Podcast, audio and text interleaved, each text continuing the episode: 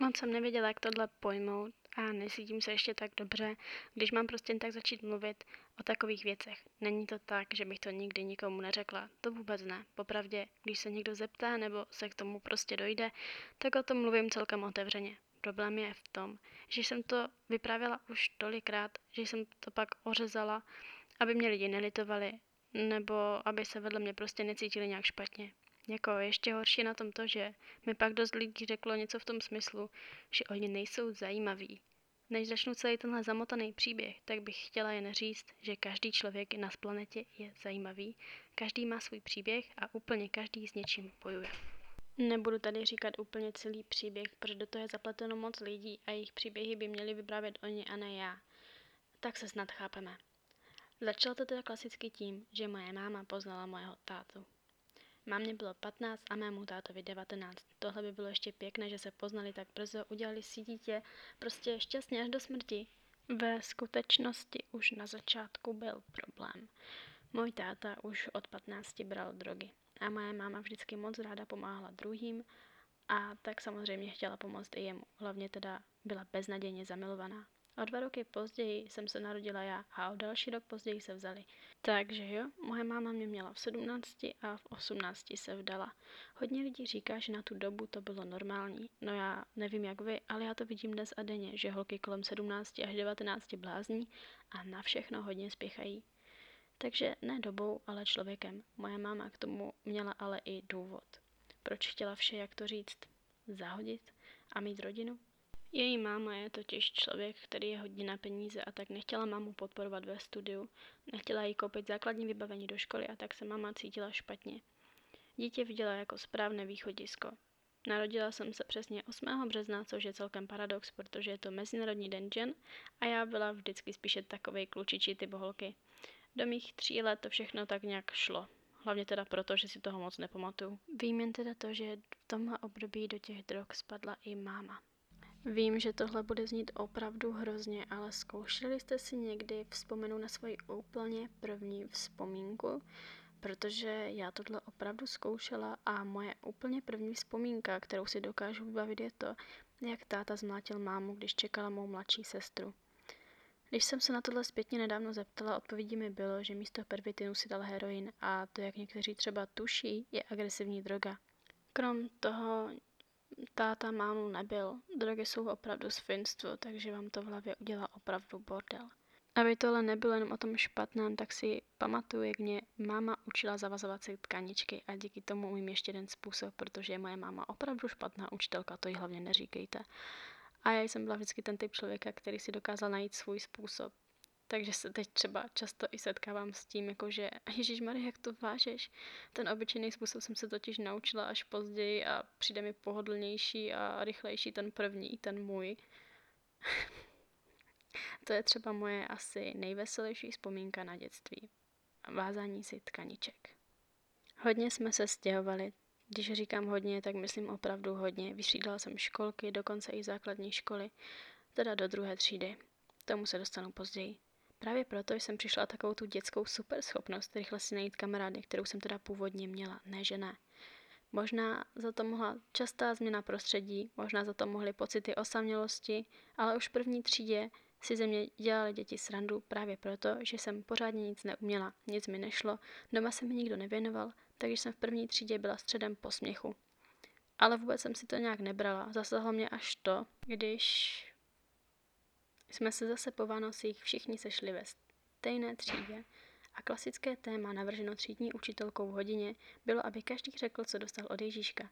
Já přísahám, že si pamatuju, jak moc jsem byla zmatená a když došla řada na mě, jen se mi nahrnuly slzy do očí a já odešla ze třídy, protože já už dávno věděla, že nic jako Ježíšek neexistuje a jediné, co jsem věřila, byla zoubková víla ale hrozně moc mě mrzelo, že já na Vánoce dostala se sestrou čokoládu, protože se na to rodiče pod vlivem všech těch drog vykašlali. Pamatuju si, jak ze mnou šla asistentka, taková ta další paní učitelka, která pomáhá těm slabším studentům a řekla mi, že se nemám za co stydět. Vím, že se snažila, ale v té chvíli mi bylo ještě hůř, protože já se za to původně ani nestyděla. Spíš mě jen přepadl ten smutek. Nemůžu říct, že takové byly každé Vánoce. Naopak rok předtím jsem pod stromečkem měla těch hraček snad tunu. Bohužel nic, co bych doopravdy chtěla.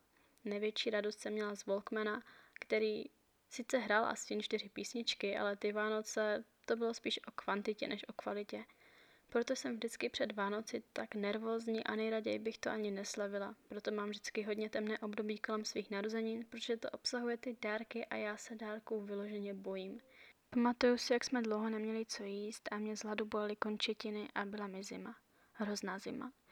Pamatuju si, jak jsme spali na starých matracích, jak jsme neměli na to, abychom platili za energie a tak jsme v zimě na noc museli být navlečení, abychom nebyli druhý den nemocní.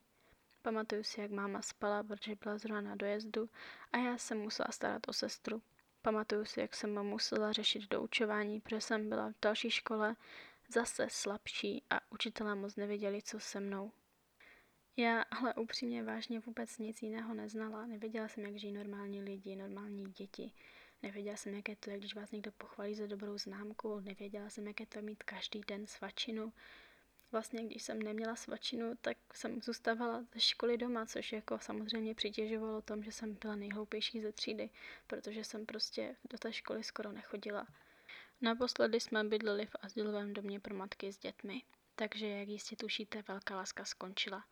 Na světě byl i můj malý brácha a když už byla máma sama, tak to přestala zvládat úplně a po druhé v životě jsem se objevila v klokánku. Předtím to sice bylo asi jen na tři měsíce a já si to moc nepamatuju, ale po druhé už mi bylo sedm let, mé sestře čtyři roky a bráchovi sotva pár měsíců. Člověk by řekl, že už by to mohlo být jen lepší, ale pro mě to první rok bylo peklo. Najednou jsem měla stejnou postel déle než půl roku. Hlavně jsem měla postel. Měla jsem každý den jídlo, hodně jídla. Při nástupu jsem byla pekelně podvyživená. A tak mi do školy dávali větší svačiny, za což jsem byla ve třídě zase středem posměšku. Asi všichni víte, jak kruté umí být děti. Nejhorší na tom bylo, že ta škola byla pekelně malá, takže první a druhá třída byla propojená, stejně tak jako třetí a čtvrtá třída. I tak nás tam bylo maximálně 20, takže jsem se prostě nemohla jen tak ztratit v davu. Výuka taky byla dost omezená, protože dvě třídy měly jednu učitelku a i přesto jsem byla nazývaná hloupou, protože jsem byla zase ztracená v tom, co v té škole vlastně bereme. Nad domácími úkoly jsem brečela třeba i dvě hodiny, protože jsem nechápala, co se po mně chce, nevěděla jsem, co mám dělat, nebo jak to mám udělat. Neměla jsem se ani pořádně vyjádřit. Moje nejoblíbenější činnost bylo si po škole jen tak lehnout do postele a dívat se do stropu. Představovat si, jak by to všechno bylo, kdyby lidi kolem mě byli jiní, nebo věci, které neexistují, prostě najednou začaly existovat. Měla jsem opravdu velkou fantazii a dokázala jsem takhle koukat na stěnu i několik hodin. V podstatě je to úplně nejsvětlejší část mého dětství, koukání do stropu. Ráda jsem si kreslila, protože mi nikdo nemohl říct, jak je to špatně a ve škole jsem nejraději měla angličtinu, protože ta se většinou bere až od třetí třídy. A tak jsem v tom neměla tak velké nedostatky. Hlavně to byl jediný předmět, u kterého jsem se netrápila a dokonce jsem dostala i pochvalu za to, že mi to jde. Řeknete si, oh, žádná velká věc a ono to vlastně bylo jenom, že skvělá práce. Takhle zněla ta pochvala. Jenomže pro mě to byla obrovská věc. Protože přece poprvé v životě mi někdo pochválil něco ze školy a já byla pyšná. Po třech letech si nás do péče vzala babička. Mámka mojí mámy. Pořád to nebylo tak, jak mělo. Babička hodně pila a brala dost silné prášky na spaní, které taky ovlivňovaly její úsudek a kolikrát i činy. Do třídy jsem začala chodit se svým o rok starším strejdou, který teda propadl ve třetí třídě, takže jsme chodili úplně do stejné třídy, což byla jako taky celkem sranda. Ale mělo to taky hodně jako o nedostatku, nebo spíš nevýhod, takhle je to lepší říct, protože třeba když jsem měla lepší vysvědčení než můj strejda, který jakoby moc na tu školu nedbal, tak jsem dostala vždycky doma bídu za to, že lezu učitelům kdo ví kde a že Nick je teda mnohem chytřejší než já. To samé platilo, když jsem dostala z něčeho lepší známku. Nebylo to jenom u vysvědčení. Postupně tak uvadala veškerá touha potom se učit nebo cokoliv dělat. A v mých 12 letech mě přešla chuť žít.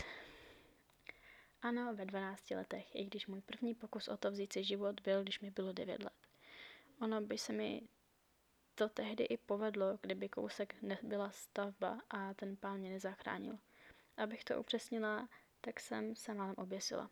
Od 12 let jsem ležela v knížkách a všechno, co jsem dělala, bylo, že jsem chodila do školy a pak jsem šla spát. Večer jsem si četla a pořád takhle dokola. Bylo to hodně smutné období, které trvalo asi do mých 15 let. Ano, našla jsem si kamarády a měla jsem i nějaké šťastnější chvilky, ale pořád jsou tady lidé, za kterými jsem utíkala se slzama z domu. Konkrétně to je teda jeden člověk, se kterým se bavím dodnes a jsem za něj opravdu hodně vděčná, protože kdybych ho v těch svých 15-14 letech neměla, tak kdo ví, co se stane. A proč jsem utíkala z domu se slzama v očích? Doma se taky nedělo moc hezkých věcí. Um, kvůli tomu jsem se v 15 letech rozhodla pro střední školu, která byla dost daleko na to, abych mohla jít na internát. Bylo to ode mě dost nefér vůči sourozencům, ale zkuste mě pochopit. To, co si pamatuju já, si oni nepamatují vůbec. Oni tohle v podstatě vůbec nezažili. Jejich vzpomínky totiž začínají v teple a z postelí se zodpovědnýma, dospělýma a hodnýma lidma, kteří se o ně starali a dávali jim najíst. Já neříkám, mé mamka, když si dala, tak uh, mi podepisovala snad každou věc, co jsem měla ve škole, snad i každou pastelku mi podepsala mým jménem i příjmením, protože prostě to nevnímala jako něco divného. I když mi potom třeba i učitelka na základce řekla, že mám moc starostlivou maminku. Samozřejmě bych nezmiňovala to, že jsme šli k babičce a to, že babička pila, kdyby to nemělo něco do sebe. Um, nechci nikoho pošpiňovat tímhletím příběhem, tímhletím mým vyprávěním, nechci nikomu ublížit, to vůbec ne. Ale když babička pila, tak měla jenom dvě nálady. Jedna byla to, že si s náma hrozně povídala, slibovala nám, jak bude všechno strašně úžasné a takhle. A ta druhá byla taková hodně škodolibá, kdy měla potřebu vytahovat pásek a mlatit mé sourozence, což se mi samozřejmě nelíbilo, tak jsem se jich zastávala a dostávala jsem bídu za ně. Ničeho nelituju, udělala bych to znova. Mohla bych taky mluvit o tom, jak si můj o, o rok starší strejda, se kterým jsem chodila do třídy, ze mě dělal srandu ve třídě a podstatě mě před nimi ponižoval a doma si hrál na mého nejlepšího kamaráda a hrál se mnou GTAčka. Mohla bych jim mluvit o tom, jak u nás vlastně bydlel můj táta a ve 13 mi řekl, že má rakovinu a že do roka zemře. Nezemřel, vymyslel si to, jenom abych ho litovala jenom abych ho měla teda prý víc ráda. Nevím, co na tom pravda, jenom vím, že si to prostě vymyslel. Asi toužil po nějaké pozornosti, ale v té době mi to zlomilo srdce, protože já jsem byla ta tatínková holčička, já jsem s taťkou v podstatě vyrostla, moje sestra se totiž narodila s hodně zdravotními problémy, takže s ní mamka byla hodně velkou část mého dětství v nemocnici a já jsem zůstala s tátou doma sama. Takže jsem si udělala silnější vztah k tátovi, který mi potom ve 13 udělal tohle. Takže jsem asi v těch 13 měla takový nějaký zlom a od té doby nějak prostě nevěřím lidem a nerada se na lidi upínám. V podstatě jsem, když to můžu takhle schrnout, vyrůstala s narkomany. Nebyli to jenom moji rodiče, byli to i e, kamarádi mých rodičů, byli to i kamarádi mojí babičky a celkově jsem se tak celý život pohybovala mezi těmihle lidmi. A momentálně je to teda tak, že se takovýmhle lidem úplně vyhýbám. Nekouřím, drogy se mi absolutně hnusí. Proč jsem o tom vůbec začala takhle mluvit, tak není to proto, že bych stala nějakou lítost, to ne. A opakuju, že já to beru jako normální věc, já jsem nic jiného nezažila. Já teď už sice vím, co je pro vás normální, co je prý normální, ale mně tohle nepřijde jako nějaký boj nebo něco těžkého, čím jsem si prošla, ne. Já to beru jako součást mého příběhu, mojí minulosti. A vím, že za tuhle svoji součást nemůžu a proto o tom dokážu mluvit. Samozřejmě se v tom mém životě toho stalo ještě mnohem víc, ale já to tady opravdu nechci natahovat na kdo ví, jak dlouho, protože já jsem jenom chtěla, abyste znali ten základ mého příběhu, abych mohla říct, že buďte na sebe víc ličtí, buďte víc hodní. Já vím, že tohle nevyvolá nějakou osvětu, nezmění to prostě najednou myšlení celého světa nebo takhle, to ne. Ale i to minimum lidí. Uh, uvědomte si, co máte, važte si toho. A nebo když vidíte, že se někdo trápí, tak to nepřehlížejte, nebo prostě nepřemýšlejte nad tím tak, že je to trapné, nebo o co se ten člověk snaží. Zkuste být víc empatičtí. Ono to není úplně lehké a nemůžu tohle po vás úplně chtít, ale jakoby zkuste se nad tím aspoň zamyslet. Já upřímně za úspěch budu brát i to, když místo přehlížení člověka v autobuse, který se psychicky složil, mu nabídnete jenom ten hloupý kapesník. A protože vůbec nevíte, co tohle dokáže udělat s člověkem, který je momentálně opravdu na dně. Nebo když uh, ve třídě nebudete přehlížet člověka, který se z ničeho nic rozbrečí a zeptáte se, co se děje. Už jenom, jenom tahle otázka, když ten člověk řekne, že nic v pohodě, tak pořád to udělá takové to plus u toho člověka, protože bude vidět, že se někdo zajímá. Um, já jakoby nemůžu říct, že pro mě to bylo úplně lehké, nemůžu říct, že to byl nějaký boj nebo tak. Vím, že mi to psychicky hodně poznamenalo, ale taky vím, že to ze mě udělalo člověka, kterým jsem dnes. Nemůžu říct, že se mám úplně hrozně ráda, ale to není něco, o čem bych chtěla mluvit tady. V tomhle díle. Chtěla bych jenom říct, že nakonec jsme všichni jen lidi. Úplně všichni jsme jen lidi. Takže na sebe buďme prosím více ličtí. A všem, kteří to doposlouchali až sem, tak bych chtěla moc poděkovat za pozornost.